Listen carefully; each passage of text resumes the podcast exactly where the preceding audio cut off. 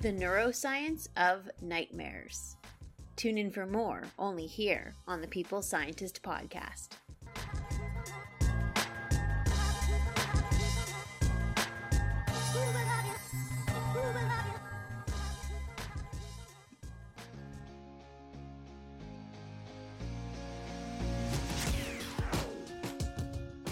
You are listening to The People Scientist, the podcast dedicated to helping us optimize our health with the latest scientific findings on neuroscience, physiology, and nutrition.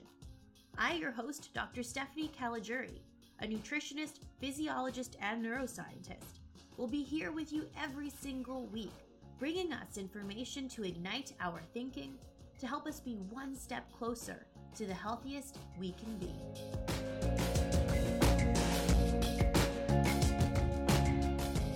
Hello, my People Scientist Army, and welcome back to the People Scientist Podcast for episode 135, where every week I arm us with some scientific evidence so we can all become a little bit smarter and a little bit healthier with every new episode.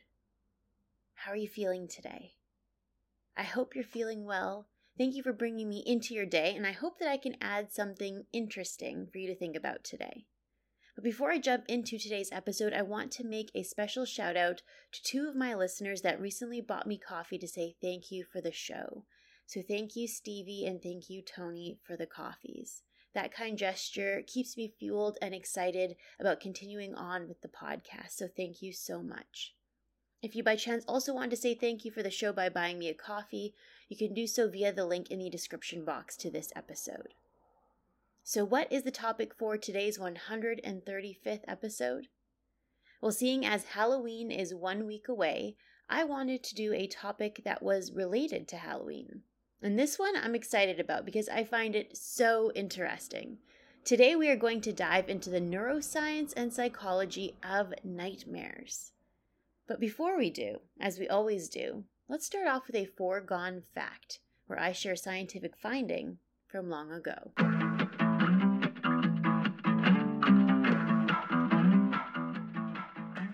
Dr. William Sweetser, back in 1820, wrote of nightmares in the New England Journal of Medicine. Now, I love how scientists used to write scientific articles back then. They wrote as though they were telling a story to the reader in a very personal way. Like, for example, quote, Oh, it was the eve of a beautiful morning. As I heard the birds chirp, I pondered this nightmare I had the previous night. Well, let me tell you my thoughts on it as I sit here, etc., etc. So it's really quite fun to read these scientific articles back from the 1800s. So in 1820, Sweetser wrote that the phenomenon of nightmares back then was defined as a sensation exciting the idea of a weight lying upon the chest with a difficulty of breathing, which is often excessive. These symptoms are always accompanied by some frightful dream. There were many names to describe this phenomenon of nightmares back then. In Latin, nightmares were called incubus or incubo, which directly translates to to lie upon. In English, in the early 1800s, nightmares were called mare riding or wizard pressing. Wizard pressing, that's interesting. As though they believed a nightmare was to do with some magical or superstitious phenomenon. Sweetser goes on to describe the potential causes of nightmares. Some believed that it was due to the congestion of blood in the brain, stagnation of this fluid in the large blood vessels, or congestion in the lungs. He believed it had to do with inhalation of air, that at some point respiration would be obstructed in some way. He wrote, quote, There is a deficiency in the quantity of atmospheric air inhaled to effect necessary change in the blood passage through the lungs. This blood is then unfit for the purposes of life, or partly venous is to the different parts of the system. This induces a sense of suffocation. The fancy, then, from the laws of association, places us in imminent danger. This we make an effort to avoid, which availing nothing we grow conscious of, a cessation of voluntary influence. He also goes on to say that lying on one's back seems to be associated with the onset of nightmares. And even in today's scientific observation trials with sleep studies, there actually is a higher rate of nightmares when individuals sleep on their back. In 1820, Sweetser wasn't sure why this was. However, we hold his statement about respiration to be true. The symptoms of sleep apnea and snoring tend to be worse when we lie on our back, and perhaps this cessation or interruption of respiration triggers that stressful response. So the findings of Sweetser in 1820 still to a certain extent hold true today. There you have it, the observations about nightmares, or incubus, or wizard pressing, as they used to call it. Now let's get into the core takeaways of today's topic on the neuroscience of nightmares.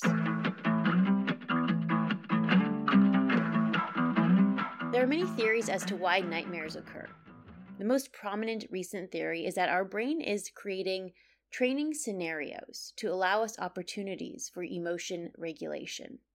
In other words, our brain is taking a real stressor that we may have in our everyday life and then transforms that stressor into something different or something more abstract to allow us an opportunity to deal with this stressor while we sleep.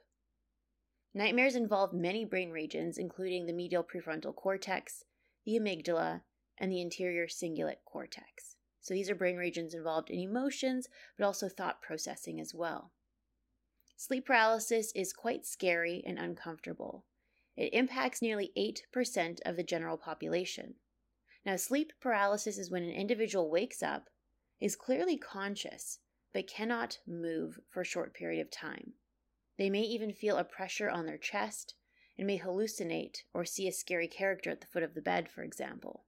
This tends to last less than 15 seconds but it feels much longer for the individual when they report it afterward. Unfortunately, nightmares and sleep paralysis are highly understudied, underreported, and successful treatments are rare and typically target any potential underlying problems. Now, let's get into those scientific details.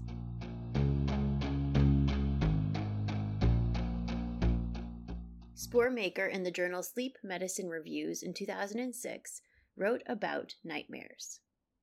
They have been defined as extremely frightening dreams. Nightmares tend to be highly visual and have a complicated plot. They are often characterized by negative feelings like sadness, dread, disgust, and or fear. There are thought to be two types of nightmares: idiopathic nightmares and post-traumatic nightmares. Now, idiopathic nightmares meaning that the cause is unknown. Then there's post traumatic nightmares, which are more severe and distressing and often are associated with post traumatic stress disorder or a traumatic event that we went through. Nightmares are characterized by waking up primarily during REM sleep with clear recall of the dream. Now, this is distinct and different from sleep terrors. Sleep terrors arise during non REM sleep and are usually not accompanied by vivid dreams, and do not result in awakenings with clear recall of the dream, but often awakening in fright. Nielsen and Levin in the journal Sleep Medicine Reviews in 2007 wrote a great review on nightmares. They wrote that nightmares occur in 2 to 10% of the population. They also tend to be more frequent among children, women, and a wide range of patients with different psychiatric or personality conditions. Several models of nightmare production suggest that nightmares may be implicated in an emotional adaptation function. It has been previously thought that nightmares are present in individuals with high anxiety and stress.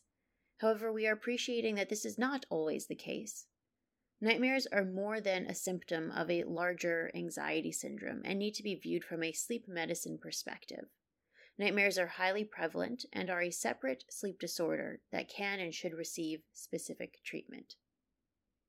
One systematic content analysis found incidences of 62% for fear anxiety and 38% for other negative emotions in nightmares.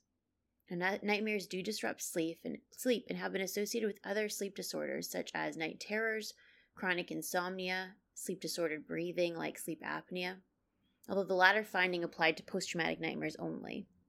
In the general population, nightmares have been associated with asthma as well and snoring. Gross and Levy shared that dreams often have an apneic event, meaning during sleep apnea, where respiration stops or is interrupted. And that tends to have this negative tone to dreams and causes kind of a stressful, anxious response in the dreams. An apneic event, or rather its distress associated with it, might induce negative emotions in the dreams and increase the frequency of nightmares. So, this also goes back to the data in 1820 where I was talking about how Sweetser was predicting that respiration or interference with our proper breathing during sleep might be what induces nightmares. Nightmares may also be drug induced or medication induced. In a review on drug induced nightmares, Thompson and Pierce noted that beta blockers and alpha agonists account for 34% of the clinical trials with reported nightmares as an adverse effect. A finding it supported with a recent review as well that beta blockers affect the norepinephrine receptors, and they were found to lead to nightmare complaints as well. So, what are the theories on nightmares? Now, it may be related to stress, it may be related to breathing, but what are the theories behind the content of our nightmares? Like, if we really step back and think, what is the psychology? What is the purpose of a nightmare? Well, there are some theories. Freud himself had many thoughts about nightmares. He first postulated that nightmares were a way to keep us asleep while containing feelings of anxiety, and might have been an expression of suppressed desires.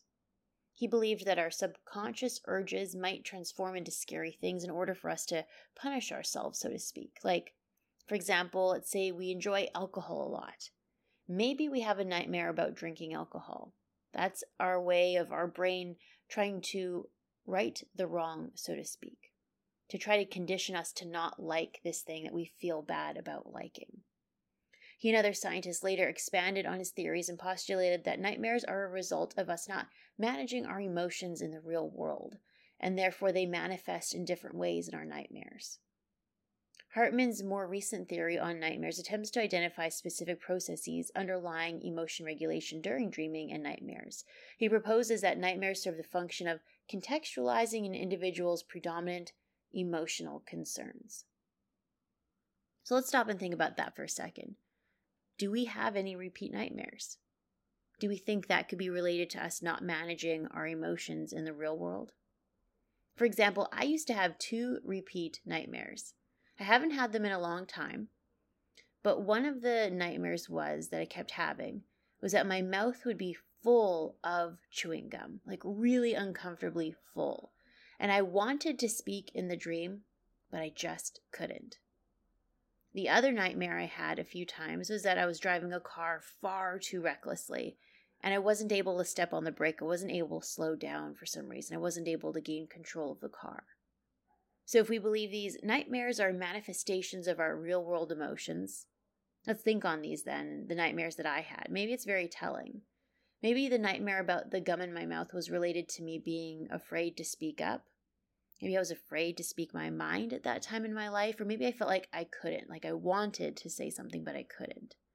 I could see that because when I was having these nightmares, I was younger, I was more quiet, I was shy, I was less, less confident than I am now.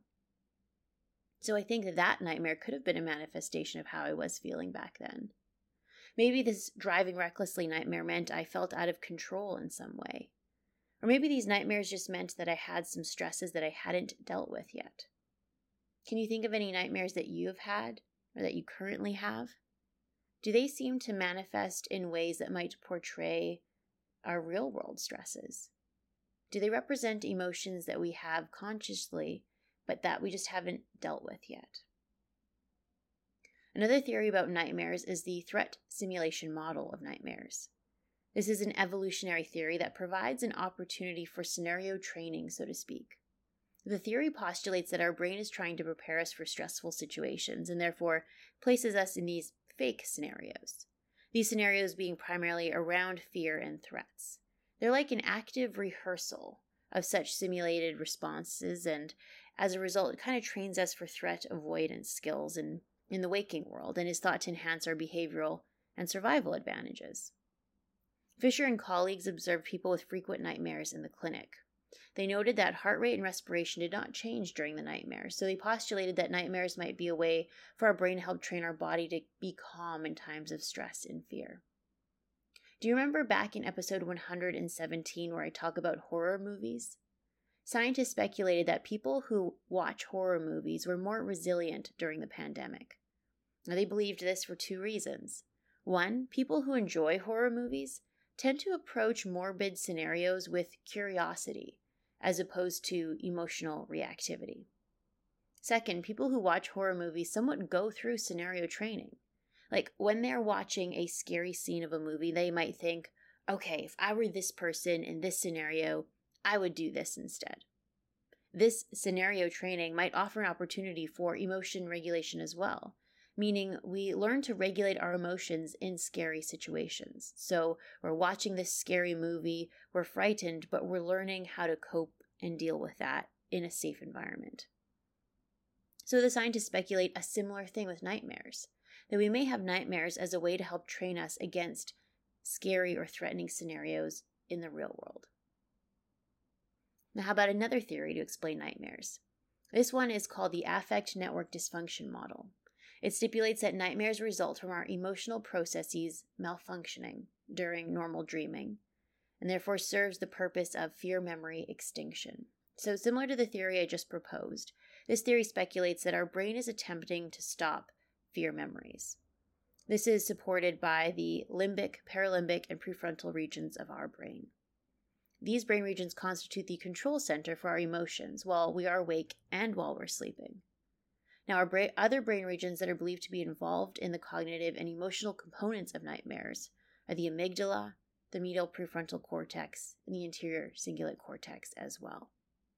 So, if an individual unfortunately suffers an injury in some of these brain regions, perhaps has had a stroke where these brain regions are involved, perhaps they've had a concussion where these brain regions are involved, it is possible that some of their symptoms while they're recovering could be increased nightmares because these brain regions regulate nightmares and dreaming and cognition while we're sleeping.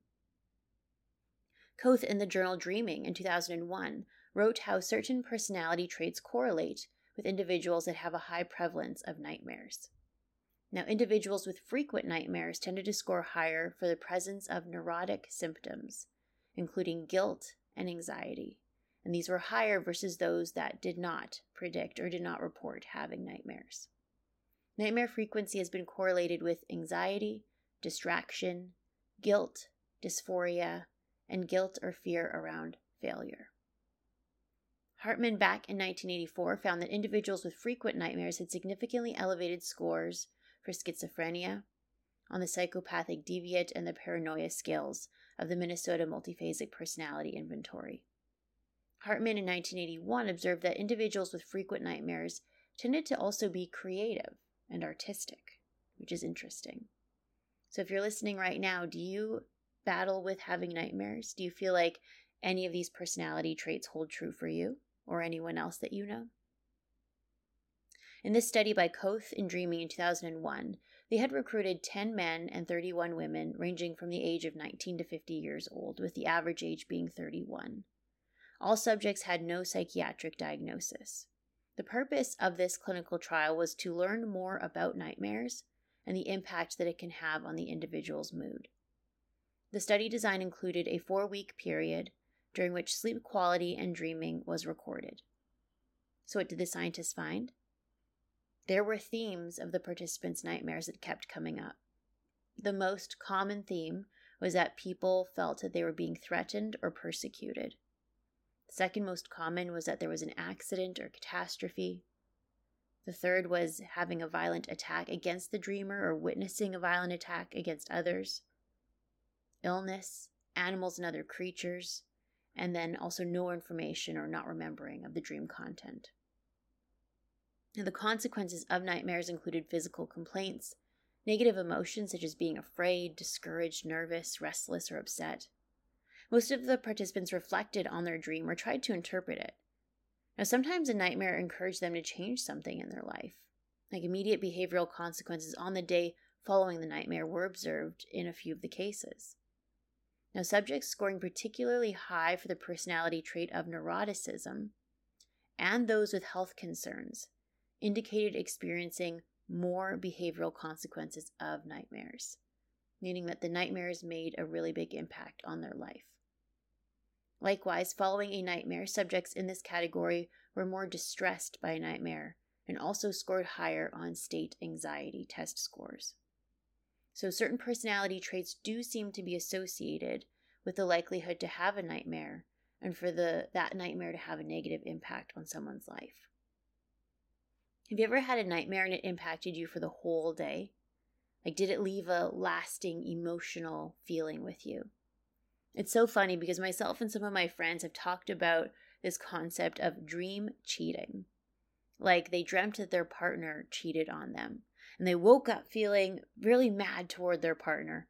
Because even though we know it isn't real, our brain made it seem so real. The emotions that we felt felt real. Now, if we think back on these previous theories as to why our brain might create nightmares. Why did it do it? For scenario training to deal with emotions that we're not dealing with in the real world? Is our brain trying to do this to prepare us for potential heartbreak? To scenario train to give us an opportunity to regulate our emotions? Perhaps. It's an interesting theory, isn't it? Now let's talk about sleep paralysis. Have you heard of this before? Denis in the journal Sleep Medicine Reviews in 2018 wrote that sleep paralysis is a relatively common but under researched phenomenon. While the cause of sleep paralysis is unknown, a number of studies have investigated potential risk factors. Sleep paralysis is when we wake up, but we cannot move for a short period of time, even though we may want to move. We could move our eyes and perhaps breathe normally, and our perception of the space around us is quite clear. We feel quite awake. These episodes are frequently associated with a variety of hallucinations, such as a sense of an evil presence, known as intruder hallucinations, pressure felt on the chest, which is called incubus hallucinations, and illusory feelings of movement, like vestibular motor hallucinations. This, I believe, is what they were talking about back in the 1800s in my foregone fact the wizard pressing, an incubus, they used to call it. Some people have described sleep paralysis as waking up, being fully conscious, but they cannot move, and they see a scary like creature at the foot of their bed. In many places, sleep paralysis experiences are interwoven with the culture's fol- folklore. Episodes of sleep paralysis have been suggested as an explanation for paranormal phenomena such as witchcraft, demonic assault, and space alien abduction. Sharpless in the journal Sleep Medicine Reviews in 2011 combined 35 studies that reported lifetime sleep paralysis rates. They noted that 7.6% of the general population reported experiencing sleep paralysis. So, that scary, terrifying scenario I just explained, nearly 8% of the general population has experienced that, so it is fairly common. Sleep paralysis, in particular, seems to impact students at a higher rate, as 28.3% of students reported sleep paralysis and nearly 32% of patients with a psychiatric illness experienced at least one episode of sleep paralysis as well. So, interestingly, of the general population, the two groups that are at a higher rate of having sleep paralysis are students and individuals with a diagnosis of a psychiatric illness. It makes me curious as to why it's students. Is it because of the higher rate of stress, the deadlines, perhaps the lack of sleep, or an altered sleep schedule? What is it particularly about a student that would put them at a higher risk for sleep paralysis? I find that really intriguing. Sleep paralysis is a common symptom of narcolepsy, a neurological disorder. Narcolepsy is characterized by excessive daytime sleepiness and sudden brief loss of strength in response to strong emotions such as laughter or anger, as well as having disturbed nocturnal sleeping patterns. In this paper by Denis in Sleep Medicine in 2018, they included a total of 42 studies, and they found a large number of variables that were associated with sleep paralysis, and a number of themes emerged. These were stress and trauma, genetic influences, physical illness, personality traits, anomalous beliefs, sleep behavior disorders, symptoms of psychiatric illness, etc. Sleep paralysis appears to be particularly prevalent in post traumatic stress disorder, and to a lesser degree, panic disorder. Now let's get more specific about the correlations they found in this review. General experiences with potentially traumatic events, such as an assault, death of a loved one, disasters, These were found to be related to sleep paralysis. There did appear to be moderate genetic influences. Estimated about 53% of the variation could be predicted by genetic influence. A number of specific genes involved in circadian cycles were also examined, and specific polymorphisms or SNPs of a gene called PER2 or PER2 was associated with sleep paralysis. So it is possible that sleep paralysis may run in the family, so to speak. Body mass index, interestingly, was not found to be related to whether someone reported having experienced sleep paralysis during their lifetime in a university sample a composite measure of imaginativeness that included absorption, fantasy, magical thinking, imagery vividness, paranormal and mystic beliefs, perceptual aberration, and unusual sensory experiences were related to having sleep paralysis with a higher frequency and a greater intensity. Sleep paralysis episodes are more, most likely to occur when the individual is lying in the supine position, meaning on their back. So, again, that observation made back in 1820 still appears to hold true today.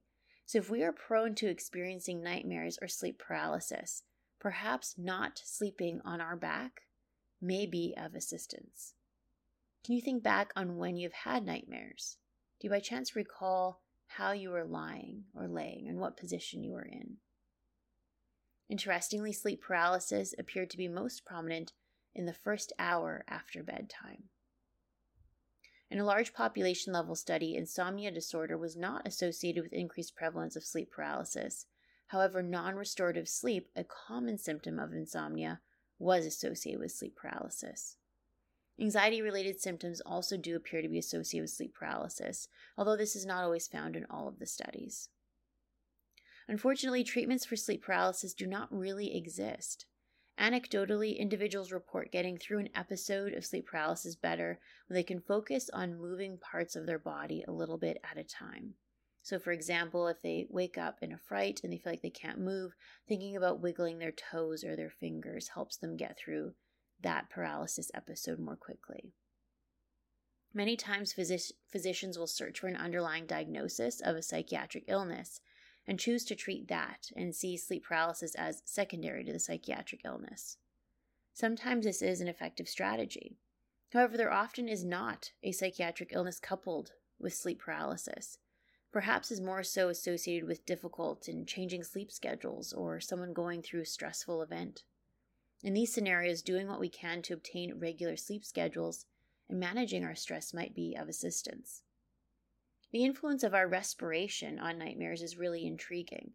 That if we snore, if we have sleep apnea, or somehow our breathing is obstructed, that seems to send a stress signal and might increase the prevalence of nightmares. So, trying to treat those underlying problems might be of assistance as well. It's interesting because that might be the mechanism by which lying on one's back increases the prevalence of nightmares because it's thought that sleep apnea and snoring might be worse when we're lying on our back. Maybe that's why nightmares are more prevalent when we lie on our back as well. So, that is a wrap, my people scientist army the neuroscience and psychology of nightmares. There are many theories as to why we might have nightmares. There might be a manifestation of our suppressed desires, according to Freud or there might be a manifestation in an abstract way of the stresses and anxieties that we have in the real world and we haven't really yet dealt with. Another theory is that nightmares are a scenario training paradigm to allow us to better be prepared for scenarios and threats in the future, to give us an opportunity for emotion regulation, so to speak, just like horror movies might do that, like I talk about back in episode 117. Now, many brain regions are involved in nightmares, such as the amygdala, the medial prefrontal cortex, and the anterior cingulate cortex. Sleep paralysis is very common, affecting nearly 8% of the general population. We don't have a great understanding of sleep paralysis nor great treatments. However, there are some small indications and insights, such as perhaps trying to sleep on our back less and trying to treat underlying problems such as stress, anxiety, and working through traumatic events that we may be able, to be able to better cope with them and not have to cope with them in our dreams, so to speak. If you have any questions or comments, please do feel free to reach out to me through social media. I use Instagram the most if you by chance have the choice of social media platform.